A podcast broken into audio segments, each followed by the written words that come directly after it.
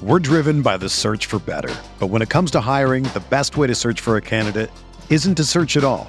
Don't search, match with Indeed. Indeed is your matching and hiring platform with over three hundred fifty million global monthly visitors, according to Indeed data, and a matching engine that helps you find quality candidates fast.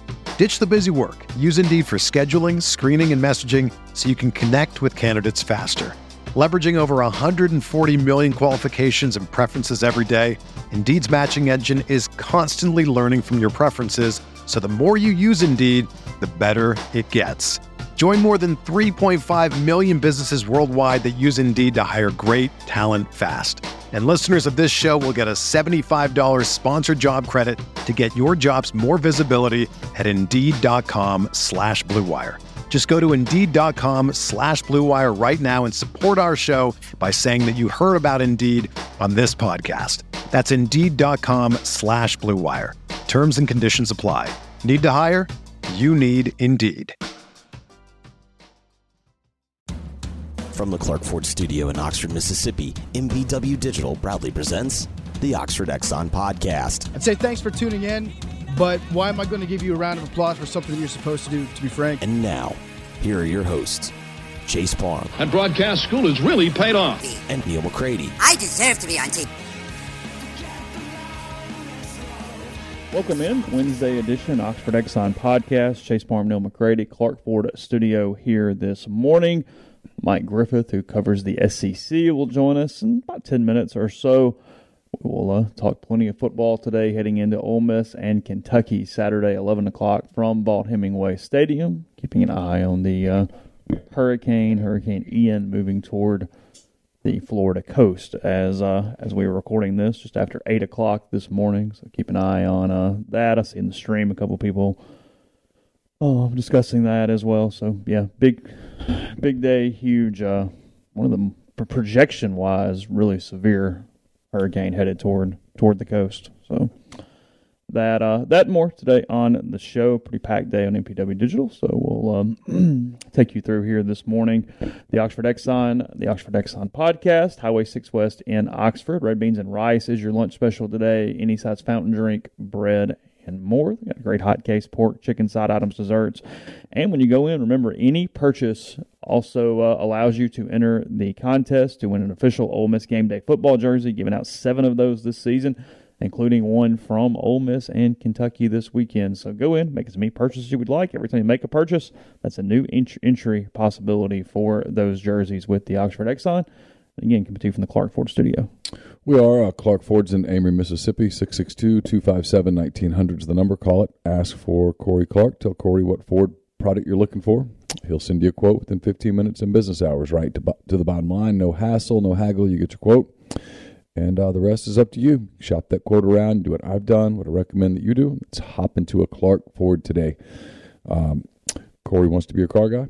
Wants to be a truck guy. They'll prove to you what that means when you make the call. six six two, two five seven, nineteen hundred is that number. Uh, let's see. I don't have the right thing up here to tell you about Rafters. Mike Griffith and others will join us on the Rafters Music and Food Hotline. uh, Rafters on um, Friday. Rafters presents Barstool Sports Sleep. I uh, gotta get this. Gotta get this right. I Yesterday you just had it. Yesterday it was memorized. Barstool Sports Sleep When You're Dead tour with Brianna Chicken Fry. The party starts at eight p.m. with Rafters' own D J Drum, then turns all the way up, all the way up with D J Vinny Vibe. Vinny Vibe, of course, one of the most charismatic and talented D Js, producers in the whole country. Best known for his dance, pop, anthem, Seven Seas, Dirty Little Secret Remax. He's got multiple residencies at the top nightclubs in the whole country. Showcases his skills with his weekly radio show, Good Vibes Radio, on Sirius X M, Pitbull's Globalization Channel thirteen. It's also syndicated on various stations throughout the world, featuring mixes from some of the world's biggest names in E D M. Brianna Chicken Fry will be there doing her thing, too. Can't wait for that. V I P tickets have been sold out, but general admission will be available at the door. There'll be a pop-up shop with merch at Rafters from four to six. So uh, come join Chase and uh, all the gang for the biggest party in Oxford, the Barstool Sports Sleep When You're Dead Tour. I'd much rather do that one than the one a couple hours south that is being uh, put together and planned for N I L purposes, whenever that date is. Yeah. The, the, yeah. The, Stark, the Starkville one. Yeah. All the tickets got bought by a donor. Did they? Yeah. Got covered there to make sure that's yeah, all right. Yeah. It's usually a sign when a donor buys all the tickets. Yeah. We just got a few minutes before we go to uh, go, go to Mike. I found this interesting. The Athletic ranked the twenty Super Bowl winners since two thousand two. Um, put them into a really data-driven analytics thing, and from a from a sheer number standpoint, how they would uh, they would they would factor against one another or against other teams from these last twenty years. Basically, they took every N F L team over twenty years, put them into a computer program, and then spit out the rankings. Mm-hmm. Number twenty on this, Eli Manning's two thousand seven New York Giants, considered the weakest Super Bowl champion of the last twenty years. Okay. But what is fascinating about that is that from a overall season standpoint, they were the three hundred thirty-third best team over the last twenty years in the way the system works. The Patriots that they beat in the Super Bowl, mm-hmm. number one. Yeah. Uh, so three thirty-three beat one on that day. Brady, in, in his documentary, still says that was the best team he ever played on. Mm-hmm. I mean, they were I undefeated. Mean, I mean, yeah, they were they, right there. That's why they play the games on, on the field. They do. Because you never know. Peyton's Broncos out of in fifteen is number nineteen, by the way. So they're the bottom two on that uh, on that list. They get rings.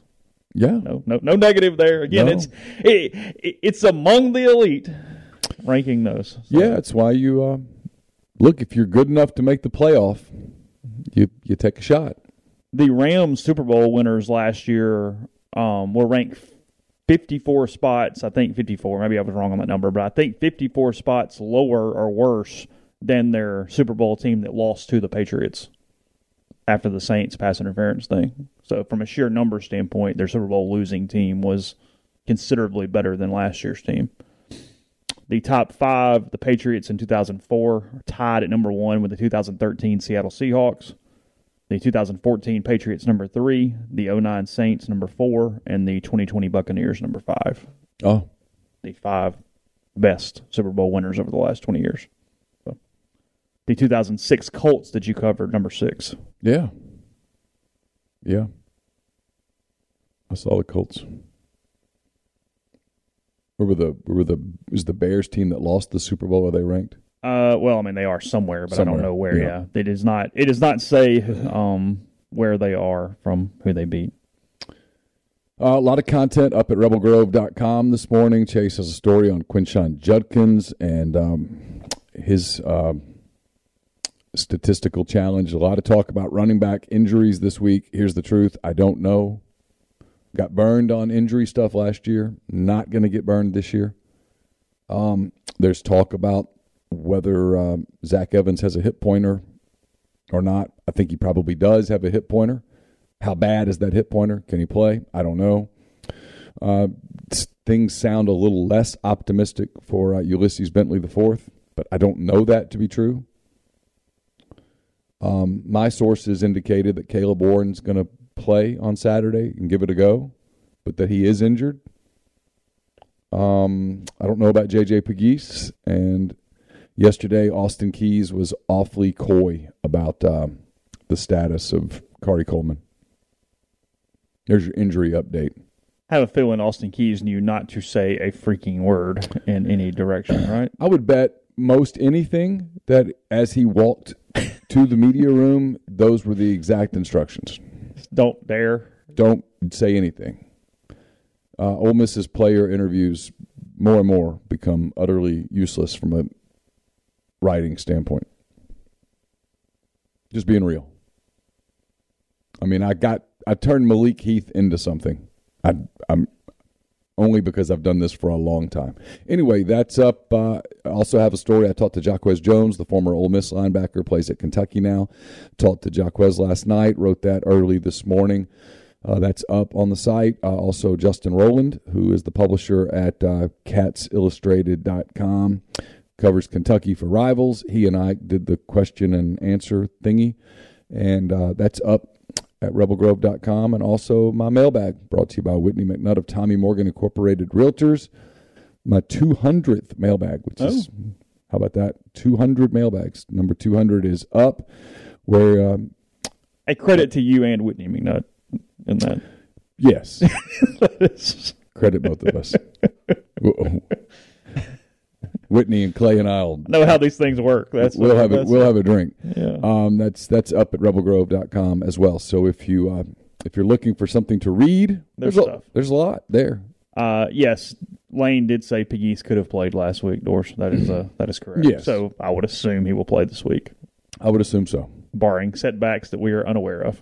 Correct, which are possible, but it's uh, almost probable that some somebody on the team has had a setback this week. It's what's fascinating about, and we're going to Mike in just a second, but it's what's fascinating about this running back thing, as I was writing, is Judkins is potentially the only one, quote, available out of the four. So then, I mean, it, it, as I asked you yesterday, does Bullock play? You're like, well, you can't put a gun to his head. Um, you've got Willard. I mean, like, how do you, what, what do you do? I mean, I, I'm assuming you give Judkins the rock thirty times, but. I would assume that he's a big part of it, and then I'm assuming you're running the quarterback a yeah. lot, which is probably something that they are uh, nervous about. Yeah. You get back into that habit that burned them a year ago. Yeah. To the point that it might have cost them a shot at playing for the national championship. If we're just being real. They went ten and two and they lost at Auburn with a hobbled Matt Corral. I'm not saying that a healthy Matt Corral wins that game. Not saying that at all. But but a healthy Matt Corral a better gives, shot than they had. Gives you a better shot at winning that game. And if yeah. you were to win that game, again, if you were to win that game and everything else plays out the same way, and maybe and, and maybe it wouldn't have, you're eleven and one, and I don't know. Yeah, sure. You'd have one loss at Tuscaloosa. Yeah. So so we'll get to uh, we'll get to Mike. I gotta pull that number up. Might have to uh, you pay a bill real quick if you'd like. Sure, I can uh, I can do that. I'll tell you about G and M Pharmacy, six six two, two three six, two two two two. They deliver locally in the Oxford area, and they offer MedSync for your prescriptions the same day each month and take care of you. One delivery, one pickup. You have everything you need when you need it with G and M. Also available in Holly Springs with Tyson Drugs. And if you need to transfer your medications to G and M, it's one call. They take care of the rest. They make it easy. Switch from a big box pharmacy. So G and M six six two, two three six, two two two two. It was dial, dialing Mike Griffith. Here it is we speak.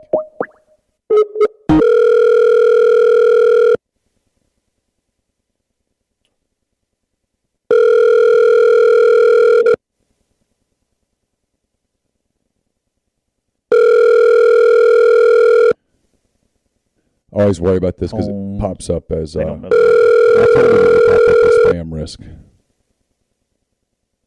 but I might need to remind him that it's spam risk. I'm going to do that now. Okay.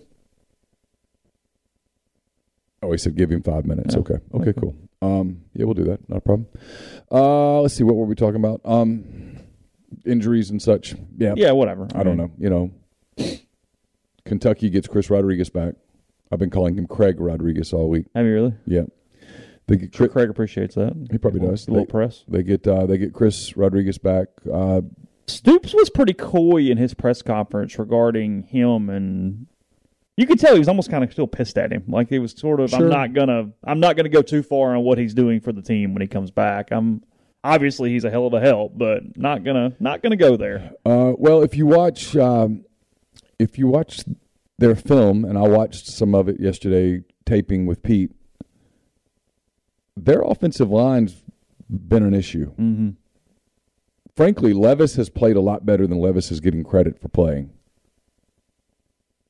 They they don't get enough credit for what they are, like at linebacker, where they're pretty damn good, and they don't get enough credit. I don't think Levis gets enough credit, and that receiving corps gets enough credit for how good they are, because they've – they'd be hell on wheels with the better offensive line. Sure. I mean, they're, they're, that right tackle gets just beat a bunch. I mean, Levis has Levis has traffic around him a lot and has managed it. And, man, he's good. I mean, you watch him on film, and he is legitimately good. I don't care about all the stuff that people say about overrated. And no, no, he does he does a lot of stuff really well. Stoops is very dry. Doesn't say a lot. It's not whatever. He just sort of kind of lulls you to sleep in a way when he when he was talking. Um, I was hunting running back quotes, but he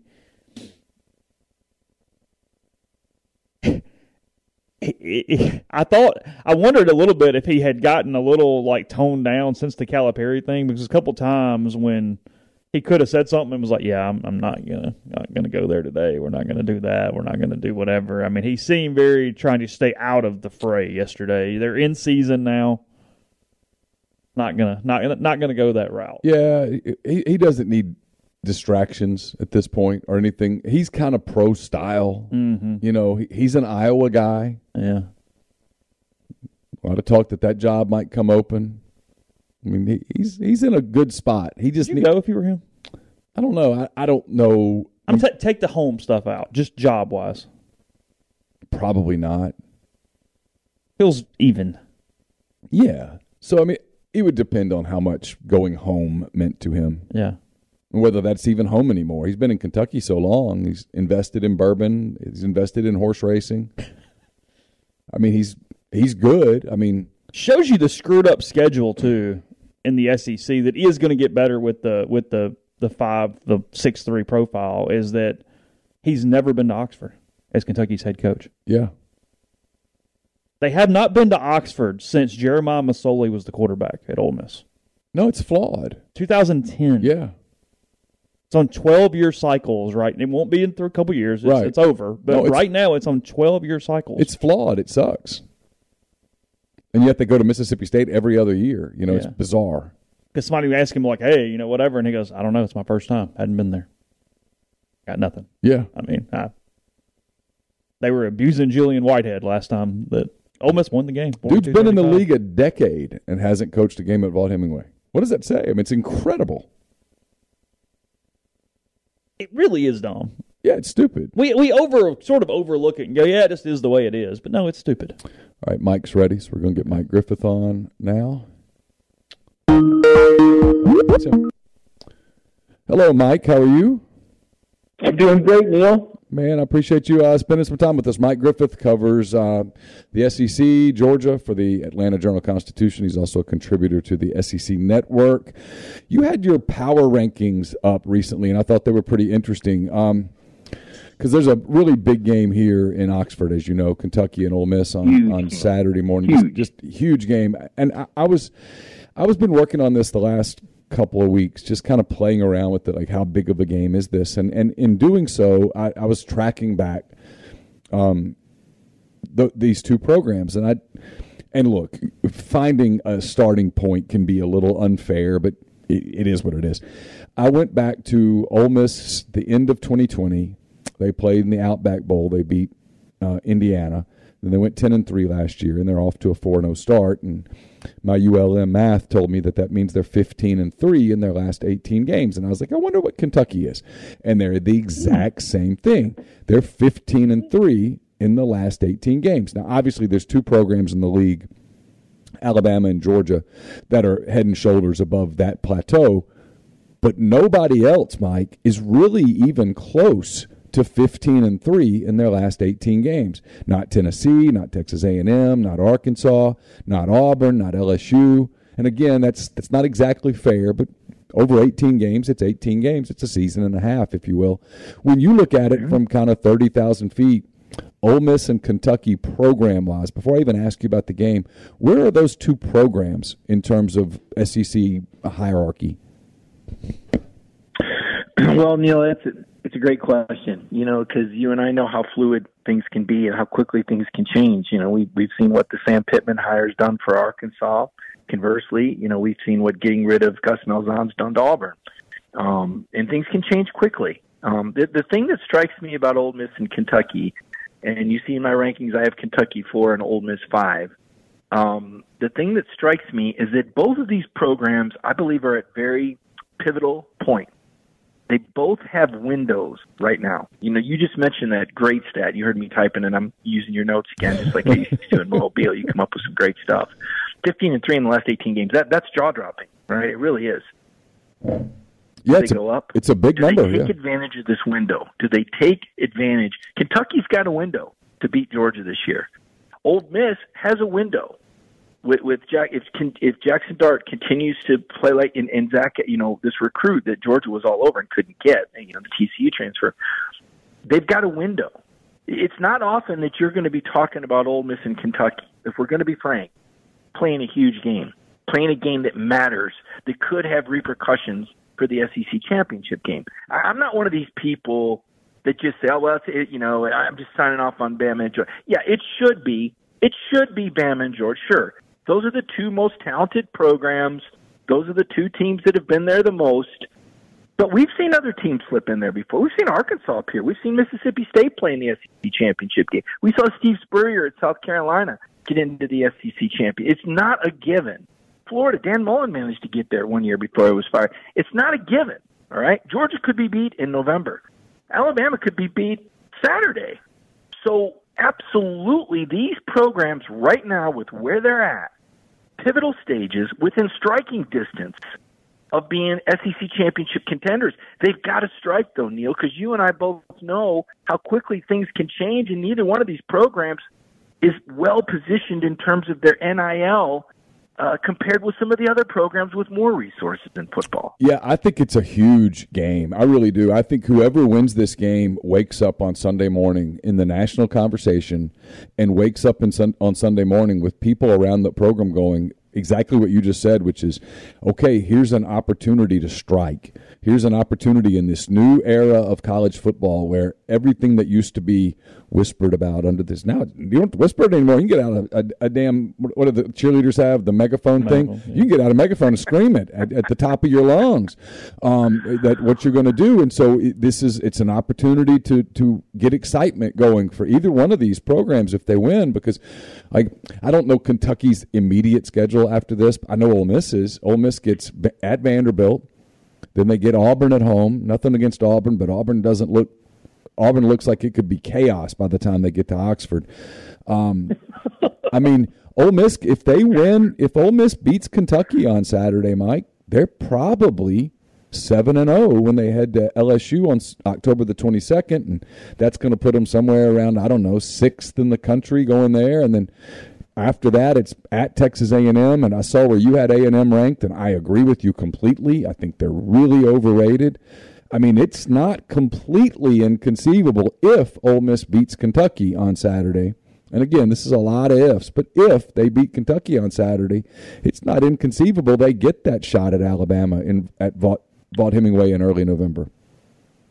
No doubt. And, and you know, Kiffin is a guy uh, that, that I believe has been great for the program. I'll be honest. I was skeptical at first, um, you know, I, but Lane has made the most of this opportunity. I, I like who he has become. I like the energy that he's brought. Um, I think he's ex- I, I think he's what Ole Miss needed. I think he's been a, an image enhancer for a program that, quite frankly, needed that. And and he's he's he's done well, and I, I think it's a I think it's a great marriage. I think Ole Miss needs Lane. I think Lane needs Ole Miss. I know I've heard this, you know, he could go to Auburn talk. I, I don't know why you would. I I, I to me I, that's not a necessarily a better. It's certainly not a better job right now, and and I don't know that it can be. And, and Neil, I don't know how much you've gone into it, but if anybody understands the dynamics of Alabama and Auburn, it's you. And with the N I L, I think Alabama's advantage over Auburn is going to be even more pronounced moving forward. And so I don't think Auburn is as good of a job right now, right now as Ole Miss is. So, I, but Lane does. He has said a couple things that I would want to ask you about on okay. the show sure. out here. He's, he's kind of called out the fans a little bit, and that surprises me because I've seen Vaught-Hemingway, and it's just such a great theme. And yet, it's ninety-three percent capacity and five other. Is, is, is what is what is Lane? Is it not been what it could or should be, Neil? Um, no, I think it's a, a number of things. Right? It's it's been September. They've played three games in four weeks.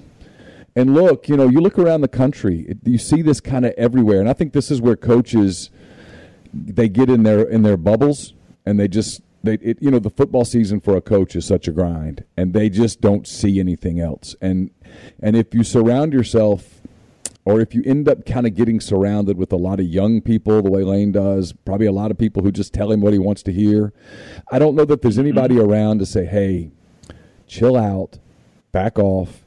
It was it was crazy for S E C games last year. L S U here last year was was nutty. Texas A and M here last year. Game day was here. It was insane. Saturday is going to be uh, bonkers. If if Ole Miss the Auburn game in two weeks is going to be bonkers. If anything resembling what you and I talked about a minute ago is is here in early November, the Alabama game here will be historic. He. he It was ninety-something degrees. They were playing Tulsa. It was the third game in four weeks. It was It's the third of four games in five weeks at home. They played Troy, Central Arkansas, which was scintillating, um, Tulsa, and then you've got and then you've got the S E C slate coming. And right. I just think it was a hot day. It was a three o'clock kick. It was a bright sunshine, ninety-something degrees. I just think a lot of people said, you know what? We're going next week. We're going next week. Uh, and, and, hey, there's inflation's a real thing. And this isn't a, a yeah. knock on Lane or Kirby or anybody like that, because God bless them. I, I'm always for people making money and having success. But I do think I do think you can get to a place where you have so much money and so much success that you you forget you forget the challenges faced by every man. That's a great breakdown. That's absolutely. I mean, I, I think you nailed it. I, I hope somebody records it and sends it to Lane. I, I know he's got the best intentions, and, and you're right. I know what you're saying. These coaches get in this. The other thing these coaches do that it amuses me, and, and Kirby's just as guilty as anybody. They get in these bubbles where, like you said, when they've got all these yes people around them in their football building, they start to believe that everything they say is automatically true. Like Kirby Smart stood up there and was telling everybody what a good football team Kent State was. He said, you guys might think it, but we got the tape. Yeah, well, we got scoreboard. Yeah, okay? Right. And Oklahoma beat that team thirty-three to three. And Washington beat that team forty-five to twenty. And Kent State is oh and seventeen all-time against the S E C. And Kent State doesn't have any players in the N F L, and they haven't had anybody drafted in tw- since twenty fourteen. I don't want you to tell me that thirty-nine to twenty-two was because Kent State was a good football team and we have to give them credit. That's horse crap. Of course, and when you're and when you're getting on the fans for not packing the upper upper decks of, of the Georgia Stadium, those are the same people who nine months ago dropped thousands to go to Atlanta and then to Miami and then to Indianapolis, where the hotel rooms were like twelve hundred dollars a night. I mean, those are the same people that, that dropped that coin. Come on. It, it's it's it's fine. It's part of your job to market. It's part of your job to, to do that stuff. It's just it's just disingenuous, and I mean that in the nicest possible way. I mean, I would – Here's what I think they should do. I think Lane should send out tweets at halftime to go over the scoreboard, because that's what he does best. Forget the press conference. Let's just all have – in fact, let's just tweet with Lane after games. If he gives the same sort of responses, no, if he if he gave those responses that he gives on Twitter and press conferences, Neil, it, it, it'd be unbelievable.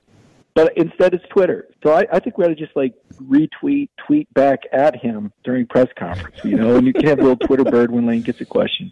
That would, in, act- in all seriousness, that would actually be what really he's funny. Doing is is with the run game. Uh, and there, it's interesting because Spurrier was kind of like this. You know, he's kind of, uh, yeah, I, I, I, I want to slow the roll on modern day Spurrier, because Spurrier was a Heisman Trophy winner and won seven conference championships in twelve years.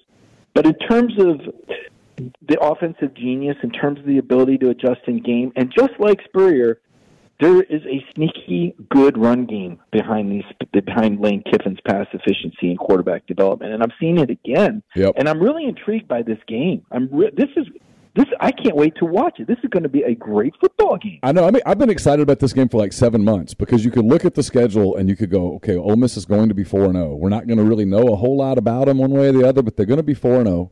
I thought Kentucky would be four and zero. I thought they would win at Florida.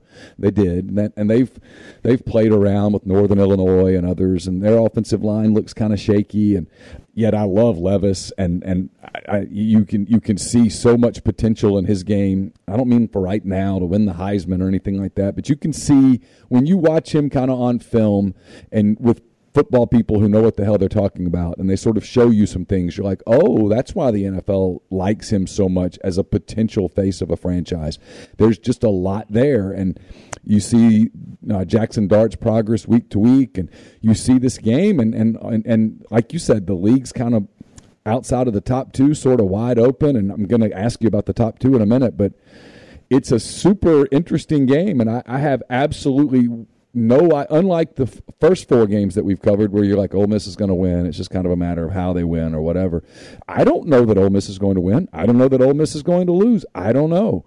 I mean, I have a lot of a lot of respect for what uh, Mark Stoops has done at Kentucky, and he's got a really talented quarterback, and they've got a really good defense, and they get Rodriguez back, and there's just a lot of stuff. I'm, I think it's a super exciting game.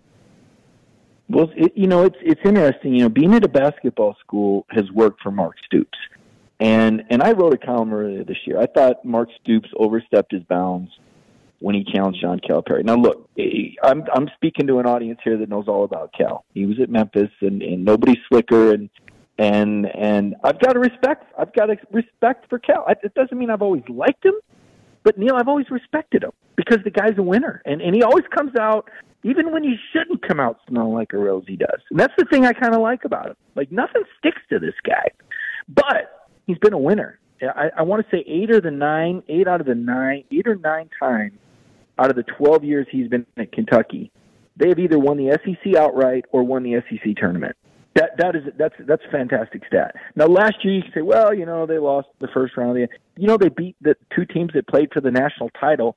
Kentucky beat both those teams by double digits in the regular season and killed Kansas at Kansas. So the guy can coach, all right? The sure. guy can recruit, the guy can coach.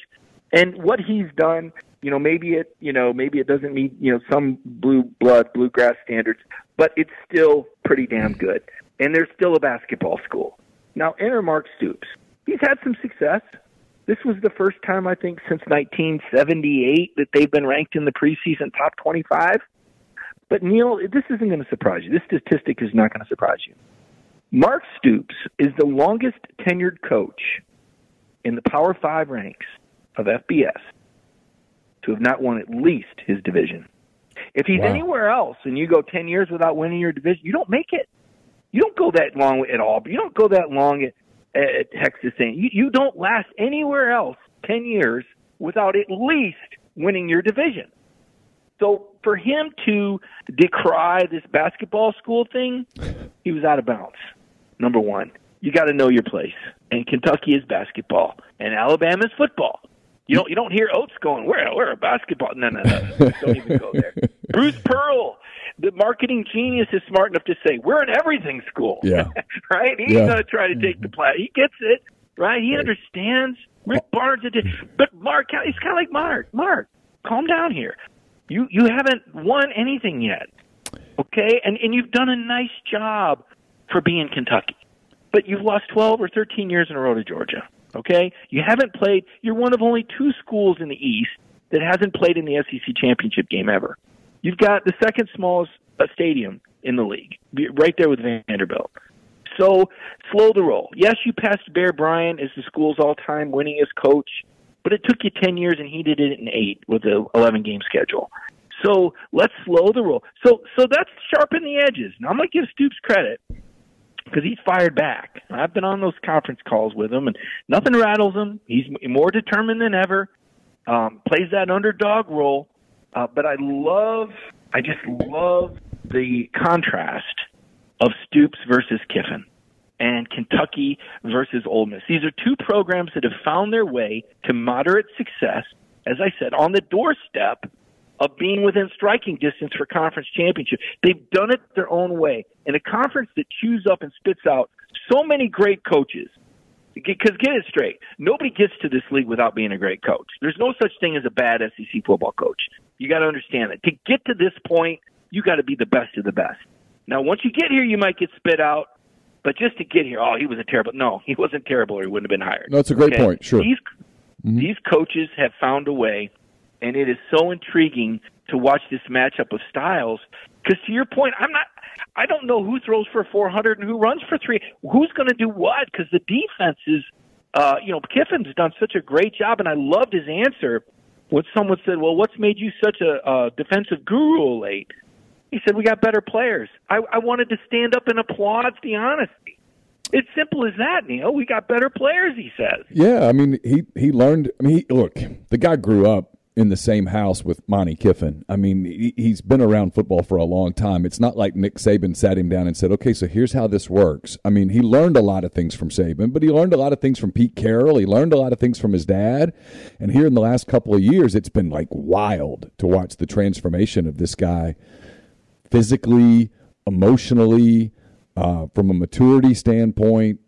I mean, he's a totally different guy than the guy that took the job in December of nineteen, and then COVID hit, and he just sort of disappeared for a while, and people were like, man, this this is weird. This might not work, to, hey, what can we do to get him to stay for as long as possible, to that kind of thing. It's yeah. it's it's a remarkable transformation.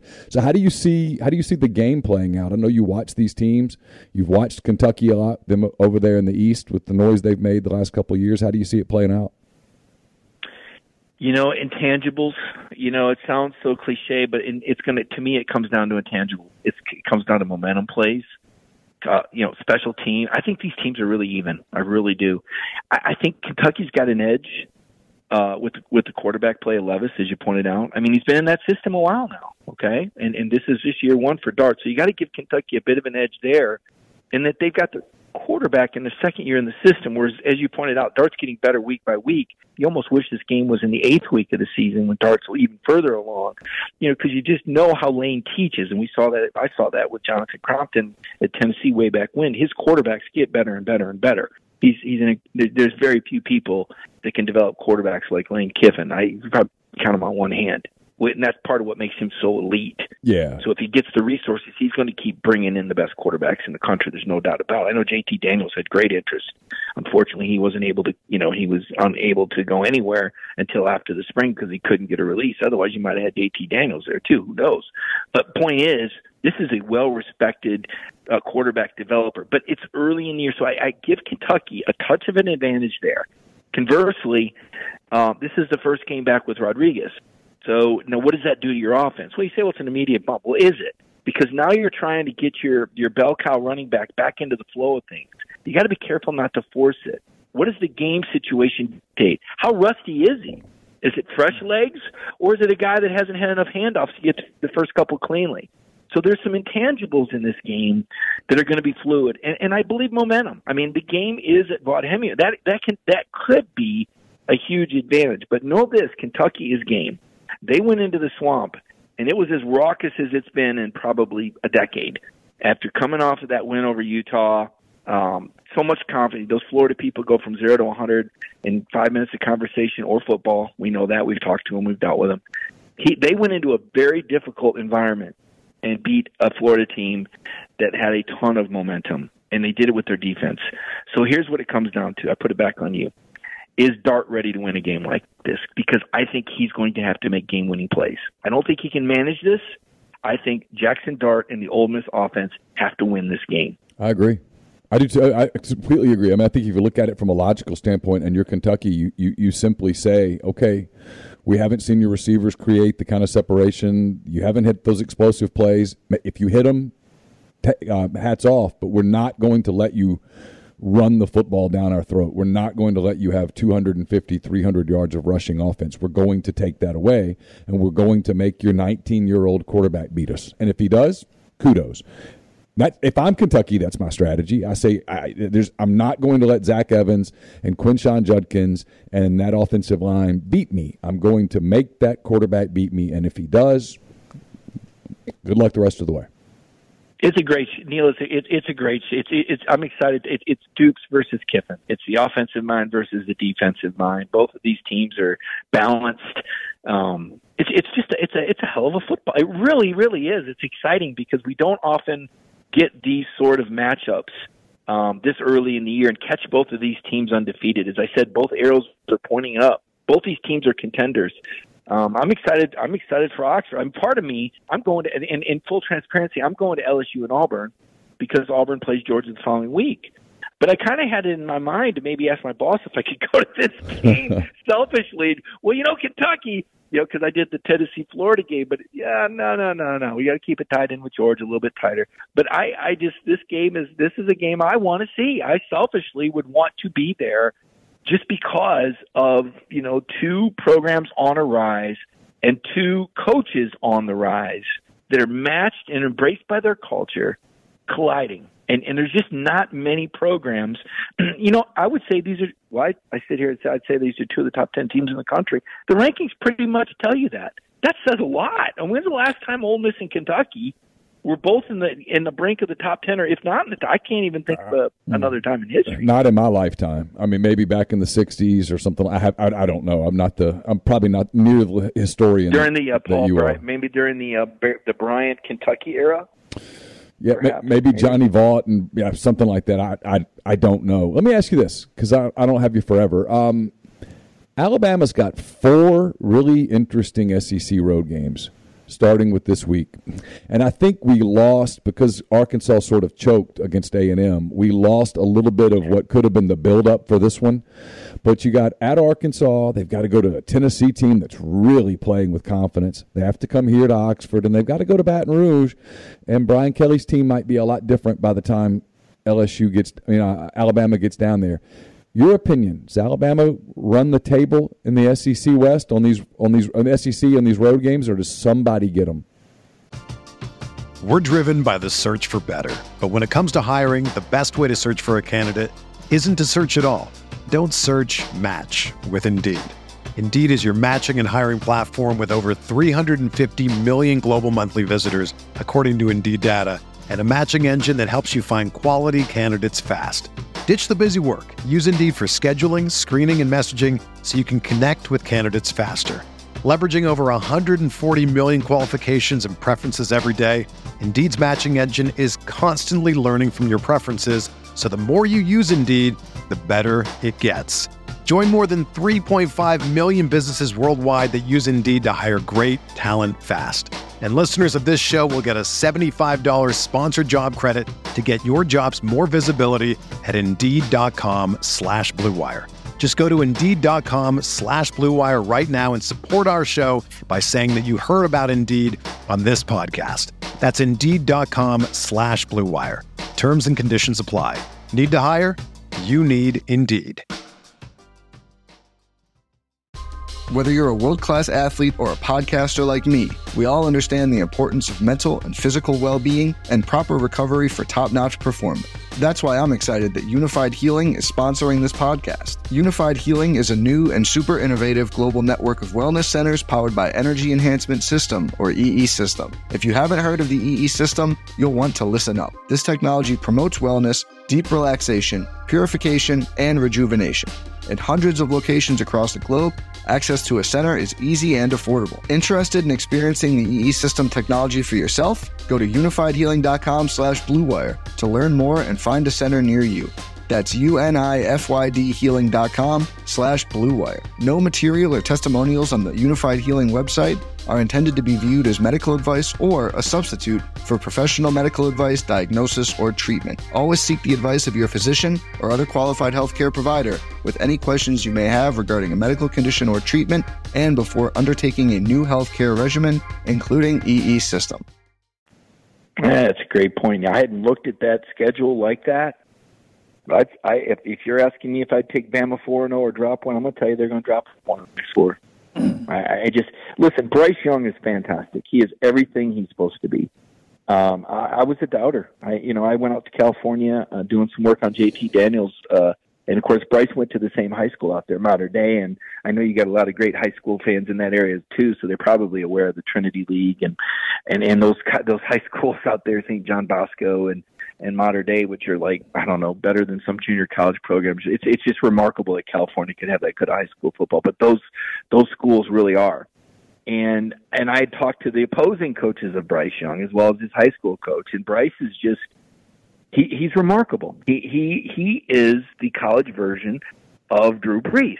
I mean, this this is a guy who moves, who makes decisions, who thinks on the run, who can hurt you with his feet, who can, you know, um, extend plays, but he's one man.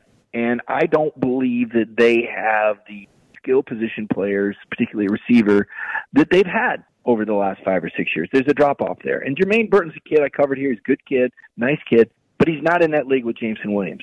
He's just not. And and I just don't – and that's going to be hard. And I like Jahmyr Gibbs, but he's one man. Um, now, what Bama has is, is an incredible defense. Now, I don't know that I think it's to the level that Georgia's was last year, but I do think it's good enough to win some football games with turnovers, um, you know, being assignment sound.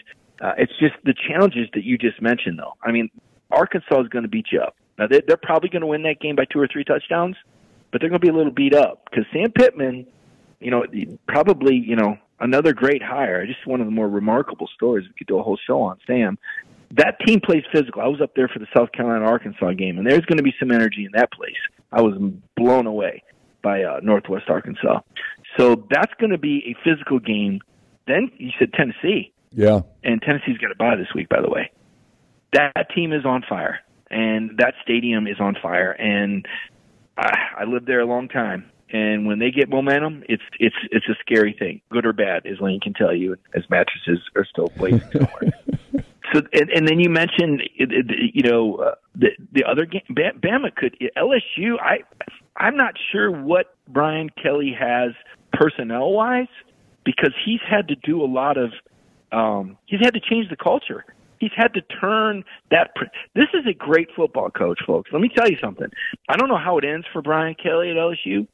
But this is one of the most accomplished coaches in history.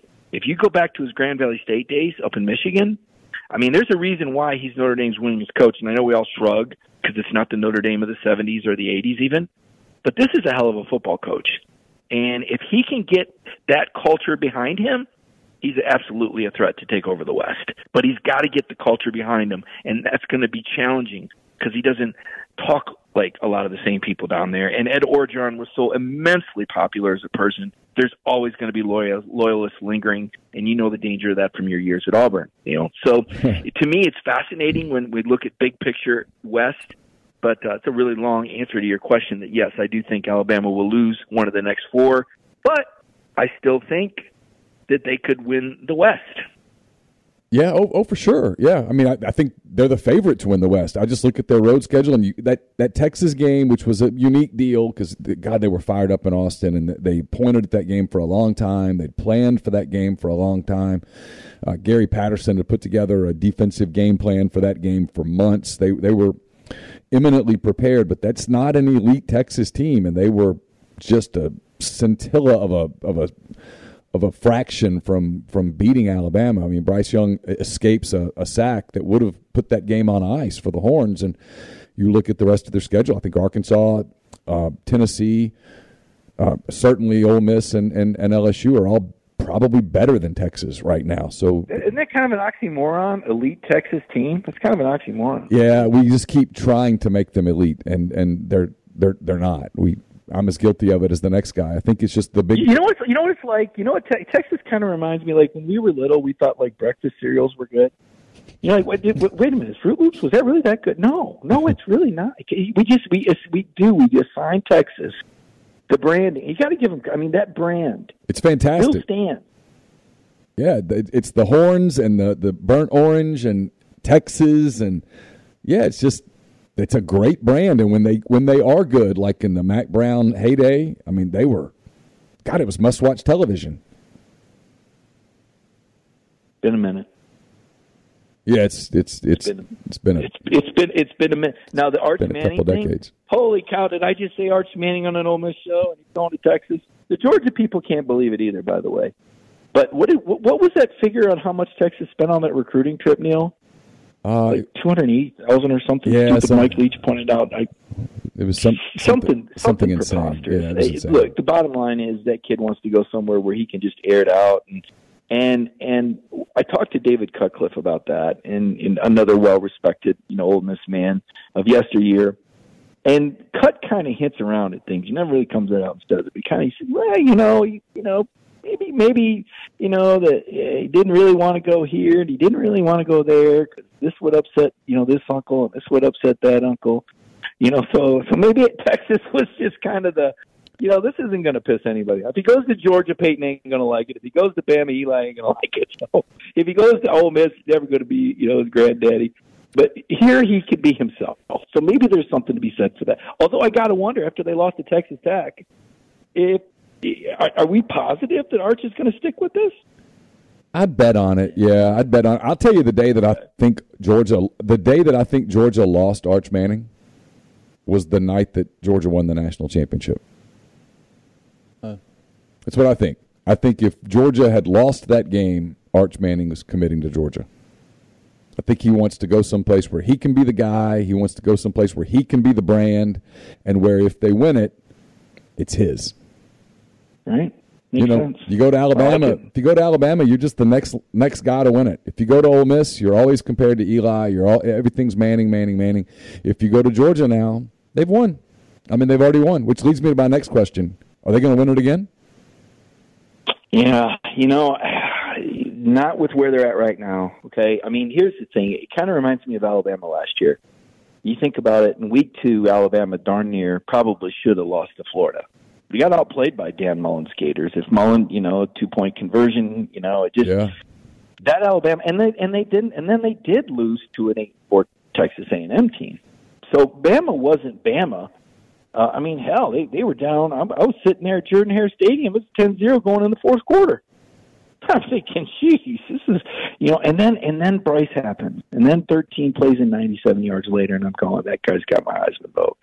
This guy's, and then one week later, they're putting forty-one on a defense that has five first rounders. So, you know, teams can evolve and get better and grow, and when you lose what Bama did after twenty twenty, six first-round draft picks, you're, it's going to take you a minute. You know, it, much less, I mean, it, it the fact that they even made it back to the S E C championship game is remarkable, much less won it, dominated it, frankly. Um, so can Georgia grow into that? Perhaps. But I feel like that they don't have the ceiling. And and I I hate to say this, Neil, because Georgia fans get so angry with me, and I don't want to upset anyone. But I, I just I got this truth serum thing. I, I just don't think Stetson Bennett has a great ceiling. I don't want to be mean or ugly about it, but when we talk about players like Manning's or Bryce Young's or, uh, you know, uh, you know, for that matter, uh, you know, Stroud, uh, you know, it, Caleb Williams. I mean, there's a reason why. I don't get mad at me. There's a reason why Georgia went after Caleb Williams. Okay, they they just won a title with Stetson Bennett, and they were trying to get Caleb Williams. Now, don't don't be mad at me about that. There's a reason why Stetson Bennett was the third string quarterback going into last season. That's not my fault for pointing that out. So to me, it's incredibly hypocritical for Kirby Smart, and, and I and I love covering Kirby. I mean, there's ninety-nine out of one hundred things I'm going to tell you that's great that make him a championship coach, and Georgia wouldn't trade him for anybody. He's perfect. He's never the, the glass is never full. He always wants more. He's never complacent. I mean, he has all these incredible qualities. But for him to call out the media for not respecting Stetson Bennett? Hey, wait a minute. You're the guy that had him third string. You're the guy that recruited Jamie Newman and J T Daniels when he was on your roster already. You're the guy that started Dwan Mathis over him. You're the guy that called him a bonehead numerous times. Why is the media disrespectful for picking up on that? It's, so it's a great what point. Stetson's done is remarkable. It's a story. This is what I tell the people. And, and I hope they get it right. I'm not a Stetson Bennett hater, but I'm also not a revisionist historian. Stetson Bennett is not the story of a player whose talents were overlooked, okay? Stetson Bennett is the story of a player who hung in there and got better each year and cashed in on an opportunity to lead a team. But it's not like, oh, y'all were wrong about him last year. No, we weren't. No, we weren't. Watch the film. Watch the Florida game. Watch the S. He made bad decisions. He couldn't make intermediate throws, you know, and he didn't have the the uh, qu- you know quarterback qualities of more skilled quarterbacks because he had never been the first team guy in an off season. Well, now fast forward one year, Neil, and Todd Munkin, who's offensive genius, I'd put him in the Kiffin category, has had an opportunity to design an offense around Stetson's strengths. Stetson has worked on his footwork. He's making the intermediate throw. Game one, Dan Lanning, who was the defensive coordinator for Georgia, saw Stetson every day. He he said, you know what? I'm going to make Stetson make those plays that he couldn't make last year. And Todd Munkin knew that Dan Lanning was going to make Stetson make those throws and those plays that he hadn't made last year. And he designed an entire offensive game plan around that. And they completely out-schemed Oregon. It was forty-nine to three. But did you know Oregon out-rushed Georgia? Did you know both teams had fourteen first downs in the first half? Hidden numbers, but Georgia's execution, proficiency, efficiency, Stetson Bennett's improved play, decision-making, intermediate throws, footwork, not making bad decisions.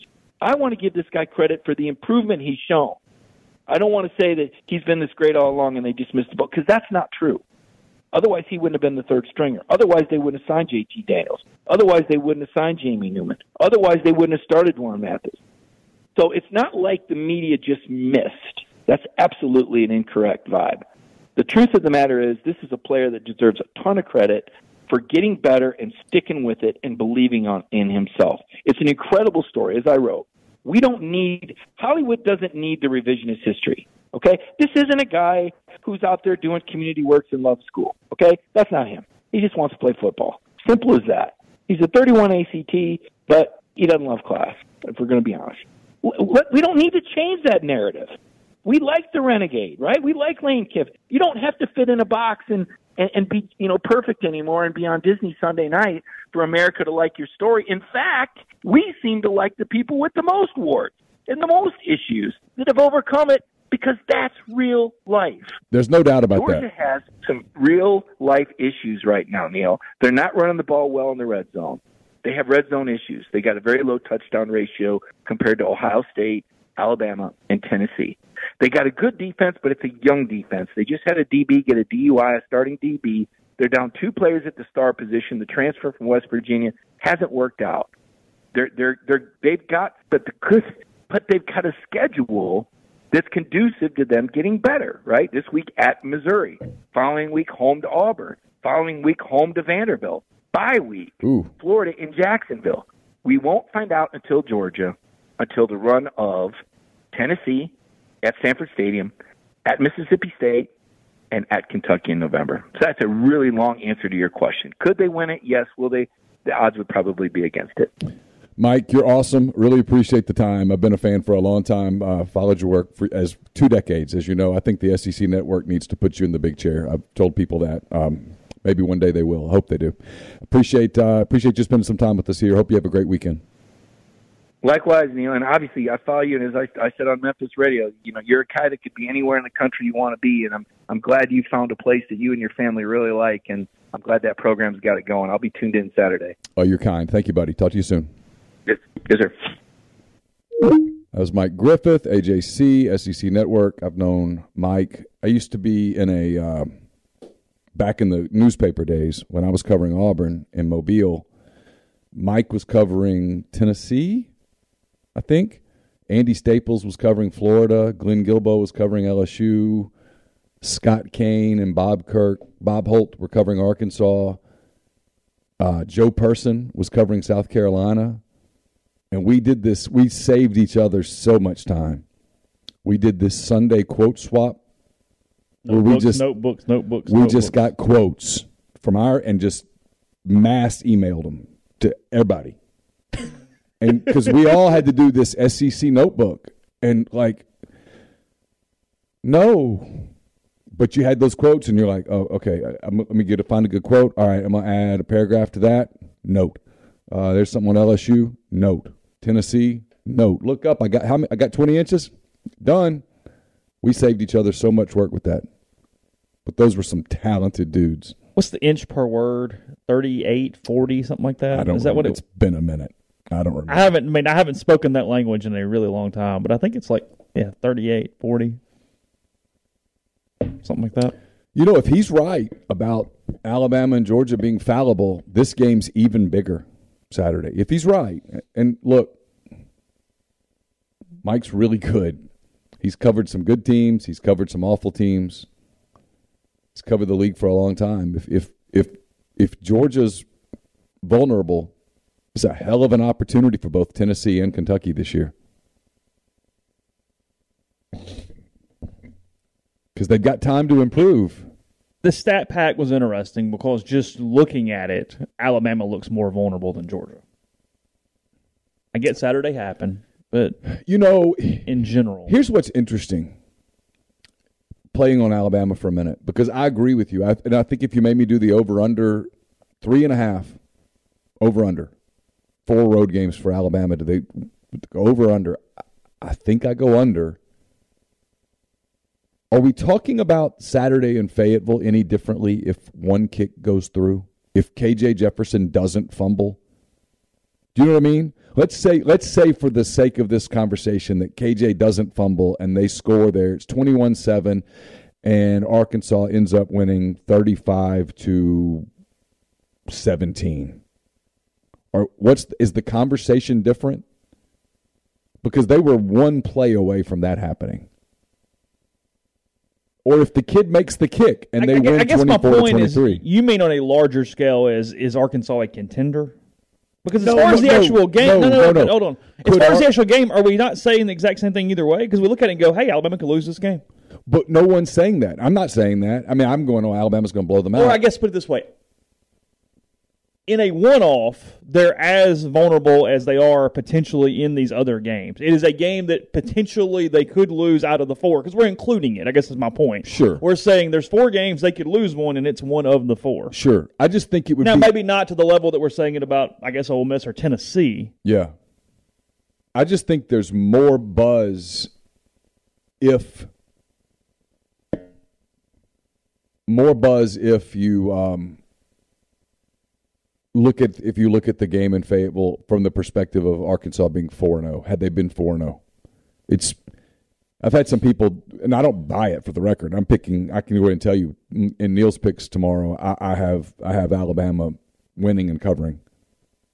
I think I think they win three scores, but there are people out there going, "Hey, watch this game.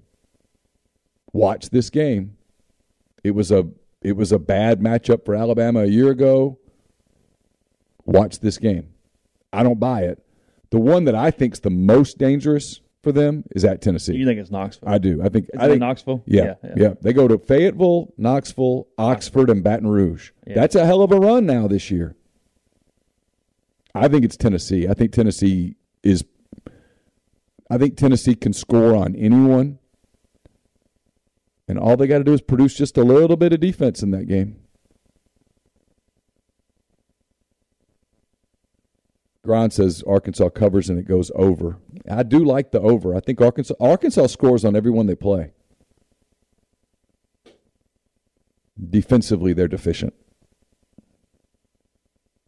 eleven and one Tennessee would have a chance if they lost to Georgia and beat Alabama. Mm-hmm. Yeah. Because you wouldn't have to play the title game. Yeah. Well, no. Yeah, I'm correct. Yeah, you and Georgia's and Georgia's got to go to Lexington. And in a scenario where Kentucky wins this game, Kentucky has one realistic hurdle between if it if it leaves Oxford with a win. It has one realistic hurdle between that and a showdown in Lexington with a hell of a lot on the line, and that's they got to go to Tennessee. Which is that's a hell of a hurdle. But that's the only one. And Tennessee's before Georgia. Yeah. Georgia's at the end. I mean, just saying if he's right, if these two teams are more human than we're making them out to be, it gets the whole the whole league gets really interesting in a hurry.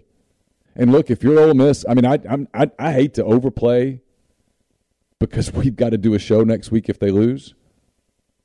But if Ole Miss wins, Ole Miss becomes a really big story until at least October twenty-second. Because I don't think they're losing in Nashville. If you told me that they played sloppily and didn't cover, I'd buy it. And I don't think they're losing to Auburn.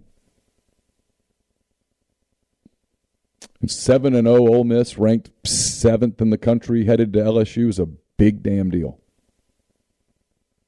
And as Ole Miss is where you're walking into a hornet's nest. Yeah. I always, always love it when people are like, you you hate Ole Miss, you cheer against Ole Miss. No, my pocketbook's cheering for seven and oh going to Baton Rouge, I promise you. That would be a good week. Could, right. could make that week work. Let me just tell you, I, I can pull up analytics on downloads right now, and I know I know what is happening with our downloads. I know what happens if Ole Miss keeps winning, setting up bigger and bigger Except games. You think whatever it is, nine and zero Ole Miss hosting Alabama on November twelfth wouldn't be a.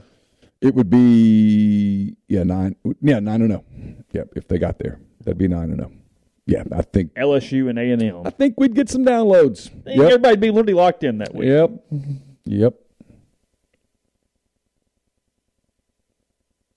Hey, it's been a lot of good a lot of good reporters have come through Mobile. Ted Miller, Mike Griffith, a lot of good dudes worked in the Mobile Press Register. A lot of shady cats, but a lot of good dudes too. What was his name? Uh, Schoen Brent Sch- Schotenberger, big-time investigative reporter for U S A Today. Yeah, he replaced me on the Auburn beat when they promoted me to columnist. Really? Yeah. Hardcore. How long did he stay on that role? Uh, a couple years. Yeah. Tom Murphy was in Mobile for a long time. Tom's great. One of the the best guys covering. I mean, he's probably the best reporter on the Arkansas beat right now. Been up there for a while now. So be careful throwing shade at Mo- Mobile Press Register. There was there was a time that was a hell of a paper. It's also well funded there for a while. Oh, it was, we, we called it the cash register. Go wherever. I just turned it in. Two papers covering Arkansas because they merged the Northwest one, Northwest Arkansas papers into one, right? So I think got, so. Yeah. You all right? Yeah, my phone was blowing up. Okay. Uh, it was actually Justin Rowland responding to the five questions thing is what was oh. popping. So that's, that's okay. What it was. Yeah, it was something to do with I don't know. Something about making a pick or not making a pick or something. I don't know. Oh, I, didn't, he didn't, I didn't read the whole thing. I just saw the he, thumbnail. He he didn't. Uh, he wasn't ready to make his prediction yet. Probably okay. Because they have a prediction piece that comes out later in the week. Okay, it's fine. Yeah, no big deal. It was really good. His his contribution to it was better than mine. It was it was good. It's one of the sites that I look at. They do a good job. What's their basketball football split? I mean, it's a basketball. Sure, yeah. You know. As it should be. But they're doing a lot of football right now. I mean, this is, a like he said in, in one of his answers, my first question was how big of a moment is this for Kentucky? And it's big. I mean, it's big. If Kentucky wins this game, they're, this is big. They will have gone to Florida and Ole Miss and won. That's. I mean, suddenly. Oh, well. Suddenly you're having a different conversation. I'm just telling you, whoever wins this game wakes up Sunday morning having a different conversation. Yeah. Period. No matter what happens in Fayetteville or Auburn or anywhere else that day, whoever wins this game wakes up having a completely different conversation on Sunday, a big conversation, whether you're ready for that moment or not, whether you want to have that conversation or not, and I assure you Lane Kiffin probably doesn't want to have it yet, but you're in the national championship mix. The winner of this game is in the national championship mix. It's in mix. front of you at that point. It's absolutely in front of you, where maybe you could even stumble once and get there. The winner of this game absolutely moves up a level this year. No question. Period. And the loser of this game's got to get up and roll, and it's going to be disappointing because you got to kind of you'll, you'll have to get back going again. Well, in the later half of the schedule, it's just kind of back to back to back to back. And I get that you at least got to prepare for Vanderbilt, but they do get a break a little bit of going for a second. Sure. They can go. It's perfect. The se- and then get back going. And then you get Auburn here. Yeah. And Auburn, look, Auburn's got to play L S U. Then they got to go to Georgia. Yeah. I mean, the, odd, the odds of Auburn being chaotic by the time they got, get here is really, is really high. Yeah.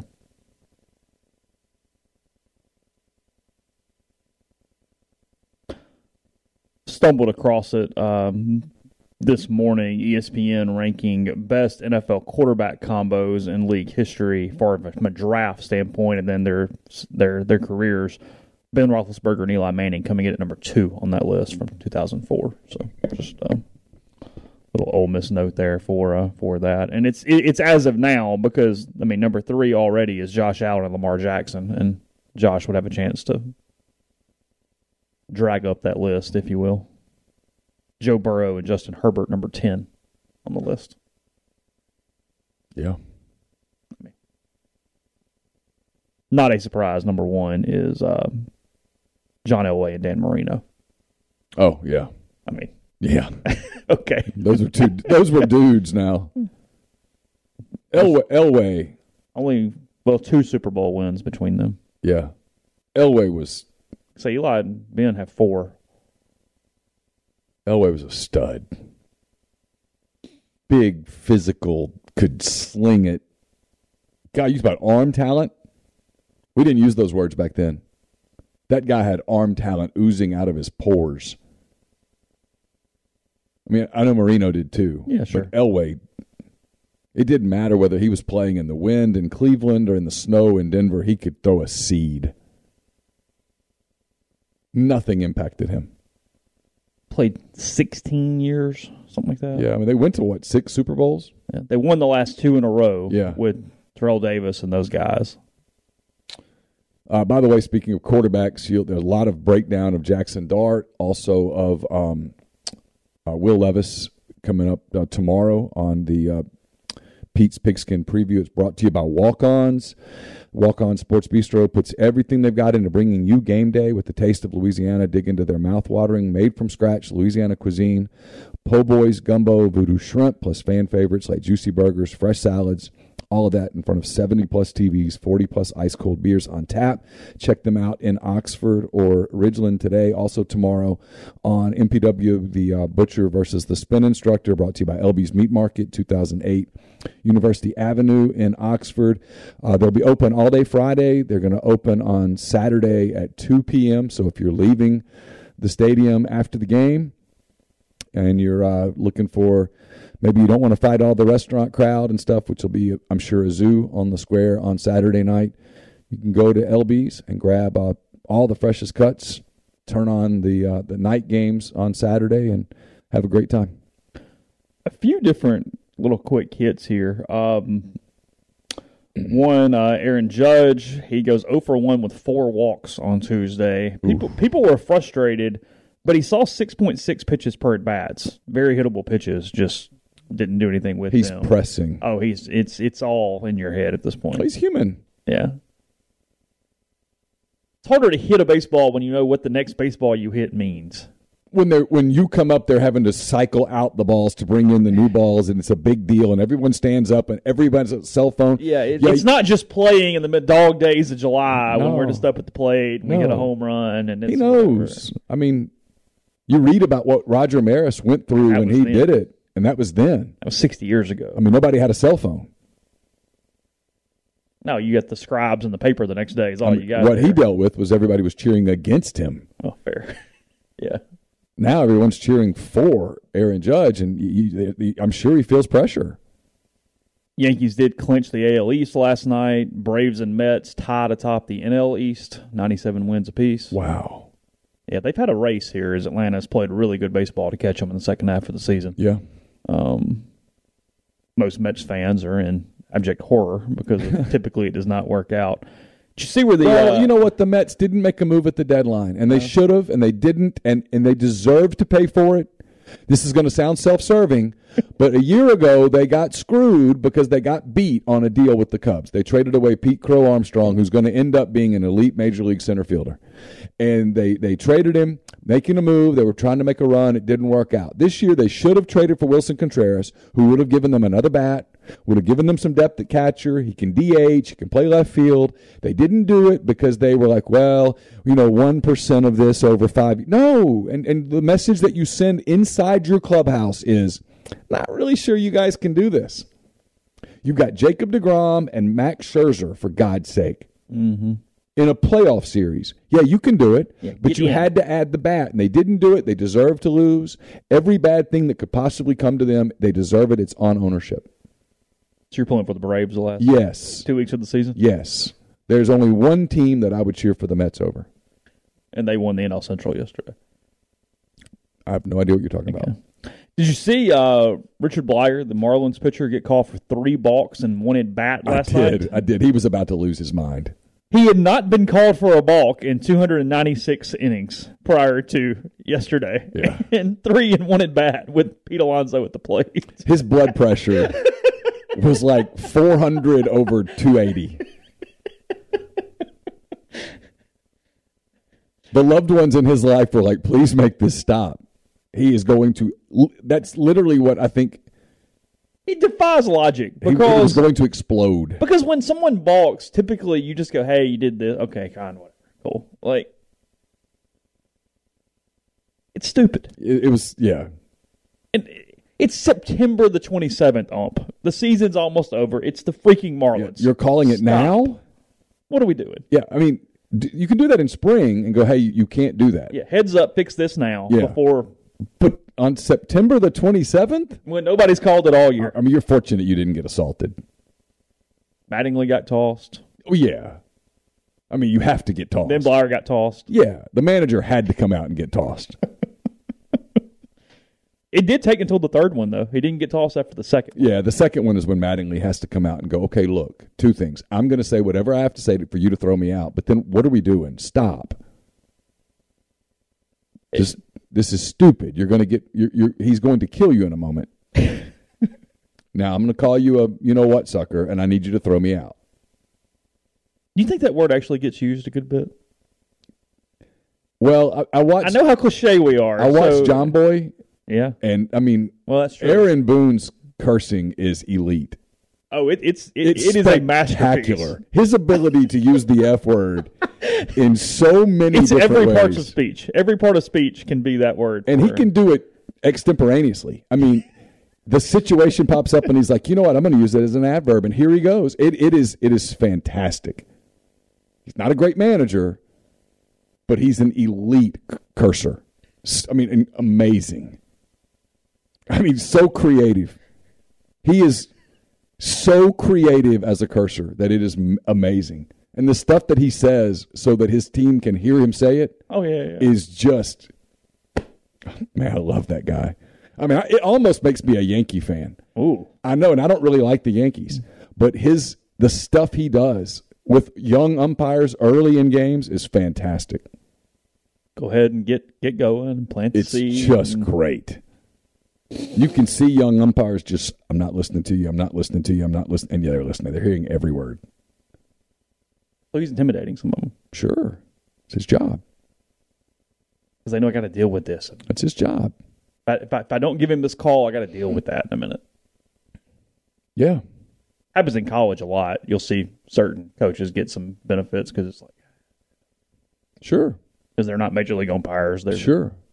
He's the accountant on Monday to Friday. Yeah. And, I mean, major league umpires are getting crucified out there, and they're getting ninety-six point seven percent of the calls right. It's hard. But the three percent that you miss, the pitcher wanted. You're going to hear about it. The pitcher wanted them. Mm-hmm. And they're getting critiqued in real time back on iPads in the in the, in the tunnel. That's true. So Aaron Boone, when he's yelling, he knows that you missed that by a quarter of an inch. And he's on you. We have to have that call. Be better. Be effing better. You're off to an effing bad start. It's great. Busy day tomorrow. We have Jeffrey. We have Justin Rowland. Speaking of uh, Kentucky, I'm assuming Ben Mintz tomorrow. Yeah, night. Ben Mintz tomorrow night. Got a lot. Got a lot. It's gonna be, gonna be a Thursday. Gonna be a Thursday. Got that coming up. Some other stuff too. So full slate of podcasts here this week. Tons of time from Mike Griffith. Appreciate his. Uh, His minutes today with you. Remember to uh, check out rebel grove dot com. A lot of stuff there as well, written, spoken. Just a lot of words, any way that you would uh, like them. So um, keep our attention turned toward Florida as Ian making an appearance at some point this afternoon. And we'll be back with you in the morning. So thank again. Thanks to Mike. We'll talk to you again very soon. Everyone is talking about magnesium. It's all you hear about. But why? What do we know about magnesium? Well, magnesium is the number one mineral that seventy-five percent of Americans are deficient in. If you are a woman over thirty-five, magnesium will help you rediscover balance, energy, and vitality. Magnesium supports more than three hundred enzymatic reactions in your body, including those involved in hormonal balance. From functional medicine doctors to mental well-being and female hormone experts, we all know that magnesium is the one mineral to improve all aspects of well-being and health. But which one? Magnesium Breakthrough from Bioptimizers. The trusted choice recommended by leading experts with seven best-absorbed forms of magnesium to ensure your body receives the support it needs for overall well-being. Go to bioptimizers dot com slash balance today and use code balance ten for ten percent off. Support your journey to wellness at B I O P T I M I Z E R S dot com forward slash balance. Magnesium Breakthrough from Bioptimizers, your foundation to optimal health and vitality.